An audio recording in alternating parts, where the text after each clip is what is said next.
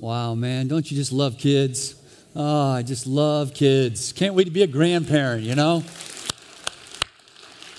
Well, happy Easter, everybody. We're so grateful you've uh, chosen to worship Christ with us and be a part of our Easter services. Uh, today, we're beginning a, a new three part series entitled The Life That I Was Meant to Live, uh, the life that you were meant to live. And I'm convinced that most of us, we're just, we're not living up to our potential. We're not living up to what God has for us and what God wants for us. Now, you might say, well, Dr. Ray, you know, I'm living the good life. You know, I'm living a good life in South Florida, man. I'm looking good and I'm feeling good and I, I have the goods. But the problem with the good life, it just, it ain't. Sorry, it ain't good enough. It's just a good life. And I know a lot of people that are living the good life here in South Florida. And they have the goods and they look good and they feel good. But like the lead singer of U2 Bono said, they still haven't found what they're looking for. And I believe that God has so much more for us. But we just we're just not living up to our potential. We're not living up to our potential. We're stuck. You know, we're, we're struggling. Um, and that's why Jesus came. He came to give us a better life. And a better life is better than the good life. So, for the next couple weeks, we're going to be talking about the life that you were meant to live. And that life that you were meant to live is anchored in the resurrection of Jesus Christ. Easter in 3D. Now, have you heard of Easter in 3D? How many of you? I'm, I'm the only one that have heard of Easter in 3D. You didn't bring your glasses today? You think I look like a goofball? That's what you look like when you go to the movie and you watch a movie in 3D. You know? Easter in 3D. And, and I know it might be a little controversial, might be a little complicated, but if you hang with me, hopefully, in about 25 minutes, when we're done with my message this morning, you will really begin to see Easter in all three dimensions in 3D. Now, 3D movies, people don't realize this, it was patented back in the late 1800s. The first 3D movie showed up in 1915. But it's just recently that 3D, and because of new technology, it's really broken out. And 2011 was the breakout year for 3D movies. 26 major motion pictures were made in 3D format in 2011. And now you even have 3D TVs. My youngest son had to go out and buy one. He took it back, but you know, it's not quite there yet. Um, but uh, but it's, it's been around for a long time.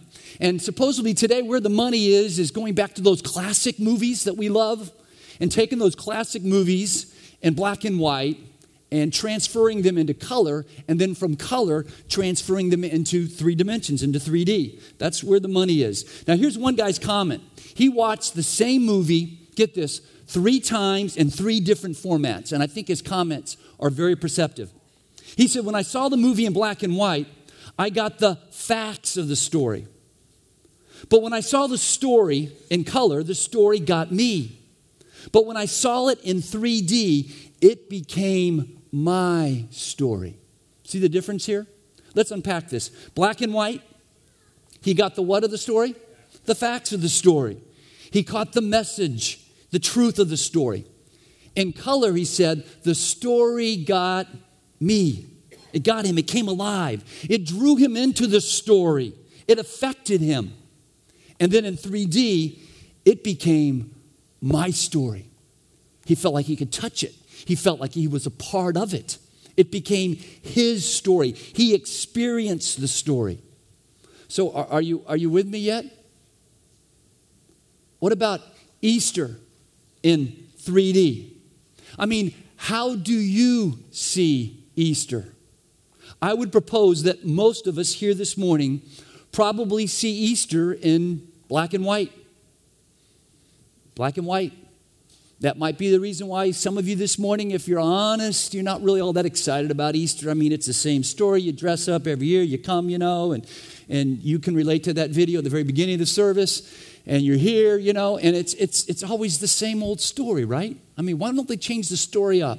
Like that uh, Groundhog's Day or something. It'd be a little more exciting, you know. A good guy by the name of Jesus. He says he's the Savior of the world. He's God. He dies for our sin. He's in the grave. He comes back. He always comes back, right, in three days. I mean, we kind of know how the story goes. It's, it's just Easter in black and white. It's not that very exciting to some of us.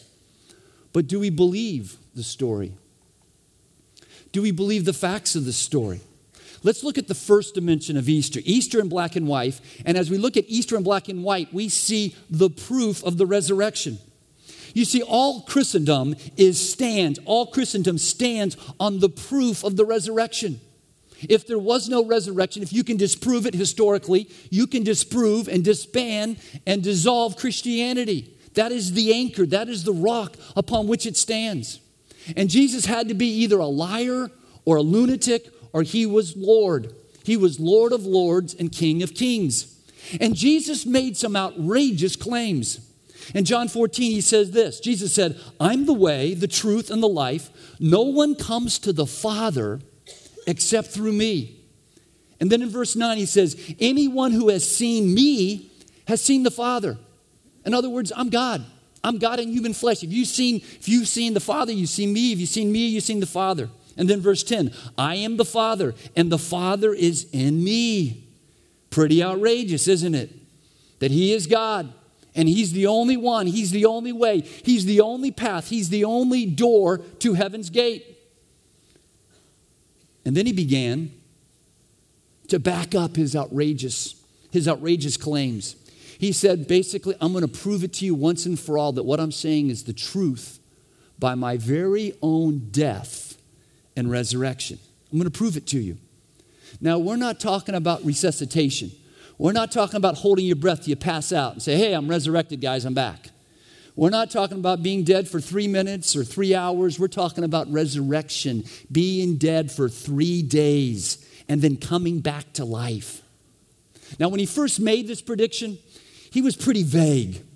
He kind of spoke in metaphors. And in, Matthew 12, uh, 12, Jesus said this For as Jonah, was in the belly of the great fish for three days and three nights, so will the Son of Man be in the heart of the earth for three days and three nights. As he got a little closer to his death, he got more specific. He got very clear, crystal clear. In Matthew 17, Jesus told them, The Son of Man is going to be betrayed. You remember that? Judas? Into the hands of his enemies. And he will be killed and put on, uh, and, and he will be killed, but on the third day he will be raised from the dead.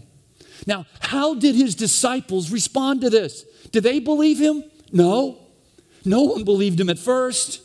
Verse 23 And the disciples were filled with what? Grief. All they heard was he was going to die. They didn't get the resurrection part. You know, they were filled with grief. And then Christ was, as he predicted he would be, he was betrayed by his friend, he was crucified on a cross, and then he died and he was buried in the grave for three days, and then on Easter Sunday morning, he came back to life. And through his death and resurrection, he has proved once and for all that he is indeed God, that he was God in human flesh, and that he died for the sins of the world. And that event was so historical and so powerful 2,000 years ago that today, nearly two thirds of the world, of the world, 5 billion people are celebrating Easter. And because of that event, it was so powerful. My birthday and your birthday is dated by his. I was born August 26, 1978, right? Makes me 34. Yes. Yeah, you got that right. Wow. So he died, came back to life on Sunday. And then often I, I, I, find that we forget this when we look at the proof in the black and white of the Easter story. Some people just kind of get the idea that he saw a couple women on Sunday and they were kind of emotional and, and then he left. No, it was very clear, very explicit. He was on the earth for 40 days. Acts 1 3 says this. He even went fishing with a group of guys. Verse 3 says, Man, during the 40 days after his crucifixion, he appeared to the apostles from time to time, and he did what? He proved. He proved to them in many ways that he was actually alive. At one time, even appeared at a party in front of 500 people. Hundreds and hundreds of people saw Christ. He was walking the streets of Jerusalem. And they were saying, You are that guy. I saw you crucified. I saw the spear go into your heart. And now you're alive.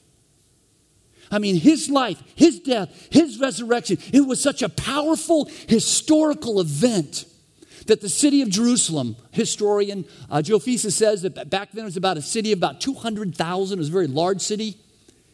10, 15 years later, 100,000 of them became believers in Yeshua. They became believers in Jesus Christ. The church exploded because everybody had seen him or they knew of somebody that had seen him. And it was proof. It was conclusive, definitive, eyewitness proof for the resurrection of Jesus Christ. Now, today, some 2,000 years later, most people, most of you here today, you probably believe in the black and white facts about Easter that Jesus died and rose again. That's why you're here. But unfortunately, most of us only see Easter in black and white. We just know the facts. But there's so much more we need to see Easter in color. And when we see Easter in color, we not only see the proof of the resurrection, but we see the promise of the resurrection. In color, the story of Easter comes alive. The story gets me. It becomes personal. It becomes so much more than just an historical fact. It gets in me. And you see, one day your heart is going to stop beating, and it's going to be the end of your body but it's not going to be the end of your life because God has made you to last forever. That's why there's this feeling inside of every single one of us that tells us, you know, there's got to be something more to this life. You feel it, you sense it. Eternity has been written in our hearts. There's something there that tells you there's got to be more. There's got to be a second dimension to this life. Easter in the second dimension. And then Jesus made this promise in John 11. He said, I'm the resurrected and the life. Anyone who believes in me will what? Will live even after dying. I mean, what a promise. Now, I don't know if I would have believed that promise if it wasn't for the fact that Jesus did himself die and go to heaven and came back to the earth. He came back so that we could have eternal life, so that the story of Easter would get in me, it would come alive. Jesus died so that I could have eternal life. Death becomes a transition and not the end.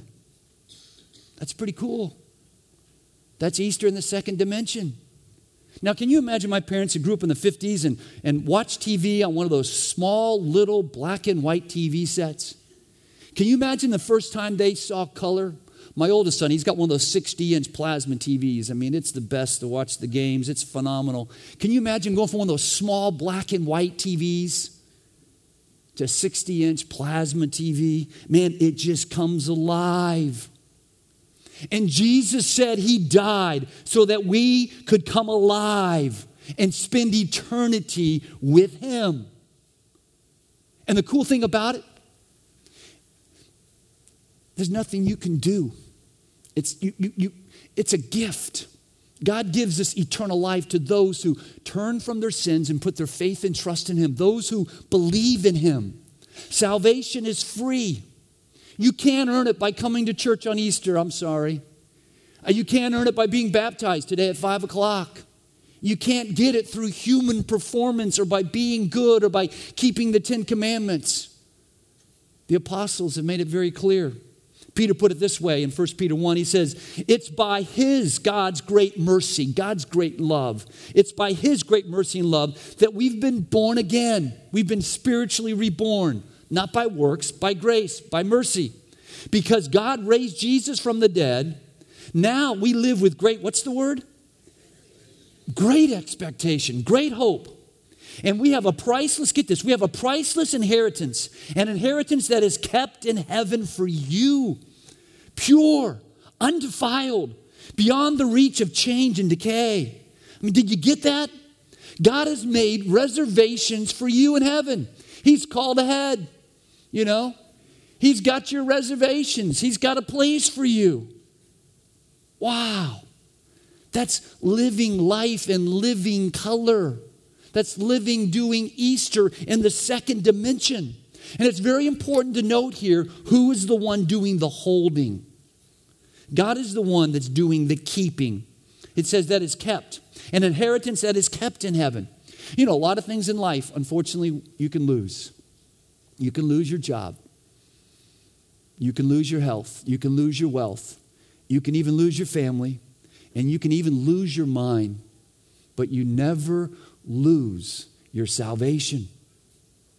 Once it's been given to you, once you've received it, once you've put your faith in Christ, you can never lose it. God paid for it with the precious blood of His own Son. And now all we have to do to receive it is to believe, is to truly believe and see Easter in the second dimension.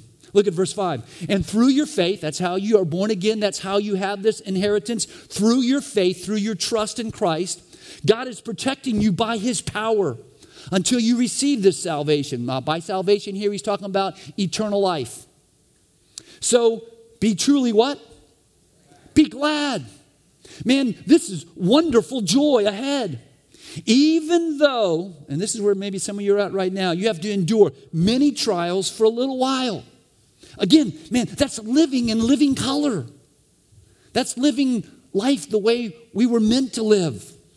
Even though life is full of disappointments, there can be joy, there can be gladness because of God's promise of an imperishable inheritance. Can I be blunt, direct with you? You know, nothing in this earth of ours works perfectly. I mean, do you, you agree with me? I mean, even the Miami Heat lost, you know? And of all teams, to Chicago, you know? I mean, the truth is, everything on this earth is broken. It has been infiltrated by sin and everything in it. And your body doesn't work perfectly. And the weather doesn't work perfectly, even though it was pretty close to it last week here in, in South Florida, at least. And the economy certainly doesn't work perfectly, it's broken. And your dreams get broken, and your heart gets broken. And a lot of bad things happen in your life because we live in a broken world. But Peter says this there is wonderful joy ahead. So be truly glad. You see, that's living life in the second dimension. Be truly glad. Live life the way God wants you to live it with joy and with gladness, with unending hope because of the death and the resurrection of Jesus Christ. So, you with me? Are you with me? All right, let's review real quick. All right? The life we were meant to live, and we'll see if you're with me or not, is, is rooted in what? See, you're not with me. All right, let's start from the very beginning. The life that you are meant to live is rooted, it's grounded in the resurrection. This is all about Easter Sunday. Come on, people. Okay? It's rooted in what? The resurrection. And so we looked at Easter, we looked at the resurrection in black and white first, right? We looked at the, the proof, the proof of the resurrection, all right? The facts of the story that Jesus indeed died three days. And he proved once and for all that he was God and he is the way to the Father. And then we looked at Easter in color and we saw the Promise. All right, yeah, you can read your notes. Okay. We saw the promise of the resurrection. That because Christ was resurrected from the dead, so we can be. That's living life in color. Now let's see Easter in 3D. And in the third D, we see the power, the proof, the promise, and the power of the resurrection. We see the power of the resurrection when it becomes my story when I become a part of the story, when I live my life and I'm experiencing the power of the resurrection in my daily life. You see, Easter is a three dimensional event. It was in the past, it's factual, it's in the future, it's eternal. And it's in the present. It's transformational.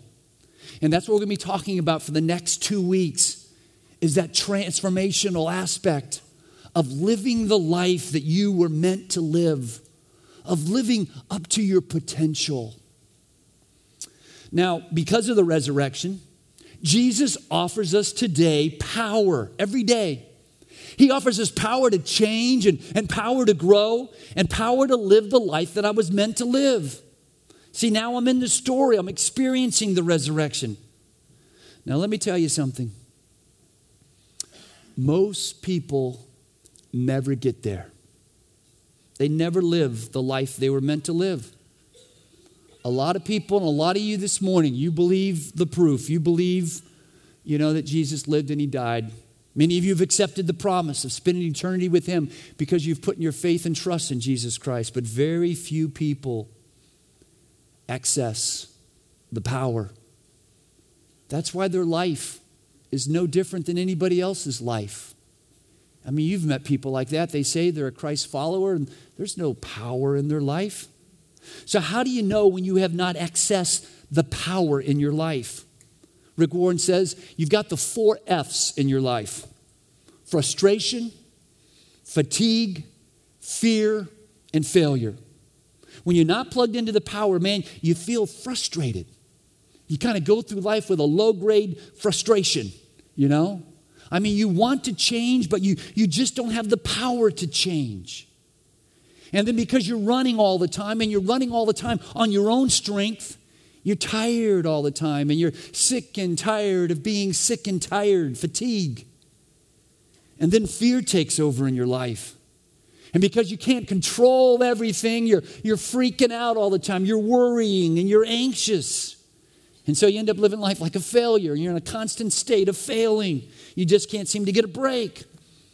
Those four things frustration, fatigue, fear, and failure are proof that you're still living the good life and not living the better life, the better life that God wants you to live. The Apostle Paul put it this way He said, He, referring to Jesus Christ, he said, Jesus included, get this, everyone in his death. You with me? So that everyone could also be included in his life, a resurrection life. Let's read this last part together, one voice, can we? a far better life than people ever lived on their own. Wow. God wants to give you a far better life than, ever, than you can ever have on your own. God wants to give it to you. There's a better life out there. But just kind of like a toaster, you know, a toaster is not worth a flip or worth any good if it's not plugged into the outlet. And it's not really worth any good if it's not plugged in the outlet if you don't have power in the outlet, right? I mean, a toaster is of no value without the power to run the toaster. And a lot of us are running our lives and we're not plugged into the power. Paul said this I want to know Christ. I want to experience, see, this is 3D living. I want to experience the mighty power that raised him from the dead I want to suffer with him, sharing in his death, so that one way or another I will experience the resurrection from the dead. You see, that's living in the third dimension. That's 3D living. That's the story of Christ and his resurrection becoming your story because you begin to live with that same power now, notice in this verse that life is not free from suffering. Paul says he wants to be a part of Christ's suffering, but it's experiencing Christ and his power in the suffering. So the question then is how do we access the power? The ABCs of, uh, of 3D living. A, I accept the proof. If you confess with your mouth that Jesus is Lord, and what's the word? Believe in your heart that God raised him from the dead, then you'll be saved. You got to accept, accept the proof. B, you got to believe the promise. Read it with me in one voice, can we? For God so loved the world. I don't, I'm not hearing anybody, okay? Let's try it again. You ready? For God so loved the world that he gave his only Son, that whoever believes in him shall not perish but have eternal life. That's believing the promise. And then C, I got to count on His power. Now, I don't know what you're going through in your life right now, but I do know that life is tough. Life can be very tough. And some of you are going through great emotional struggles right now. Others of you are going through financial difficulties. Maybe it's health issues. Maybe your marriage, your relationship is falling apart, and maybe your kids are a mess. You need to put your faith in a power beyond yourself. You need to plug in to God's power. You need to ask God to help you. Paul said this We think you ought to know, dear brothers and sisters, about the trouble we went through in the, in the, in the province of Asia. We were crushed and overwhelmed, get these words, beyond our ability to endure, and we thought we would never live through it. Man, he was at the point of death. In fact, we expected to die, but as a result, this is what happened. This is what needs to happen in your life and my life. We stop relying on ourselves and we learn to rely only on God who raises the dead. And yes, He did rescue us from mortal danger, and He will rescue us again. We have placed our confidence in Him, and He will continue to rescue us. You see, that's living the life that you were meant to live. That in spite of your circumstances, in spite of the evil in this world, in spite of the disappointment and the delays and the problems and the hurts, you can overcome. You can overcome and you can be victorious because of the power of the resurrection. That's seeing Easter in 3D. That's living Easter in 3D. And I invite you this morning to plug in, to plug in to God's resurrection power and see the difference it will make in your life. Can we bow our heads in prayer? Can we pray? Can you pray right now quietly to yourself in your heart?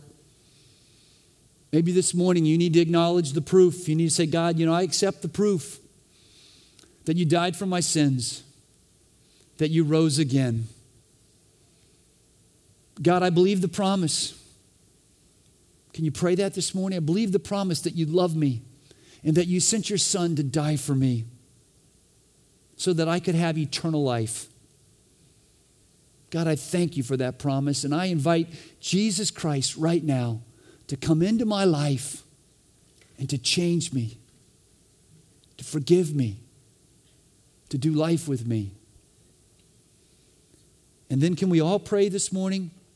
God, I want to count on your power. Man, I'm tired of being frustrated and fearful. I want to put my faith in you on a daily basis. Can you join me in saying, God, I want to live a better life? I want to live the life I was meant to live. God, we're so grateful this morning that the event that happened 2,000 years ago is still transforming and changing lives and changing people today. Father, we thank you for the cross and we thank you for the resurrection and for the power it brings in our life. Give us the courage and faith to believe in you, to trust in you, to count upon you every day. In Jesus' name we pray. Amen. Amen.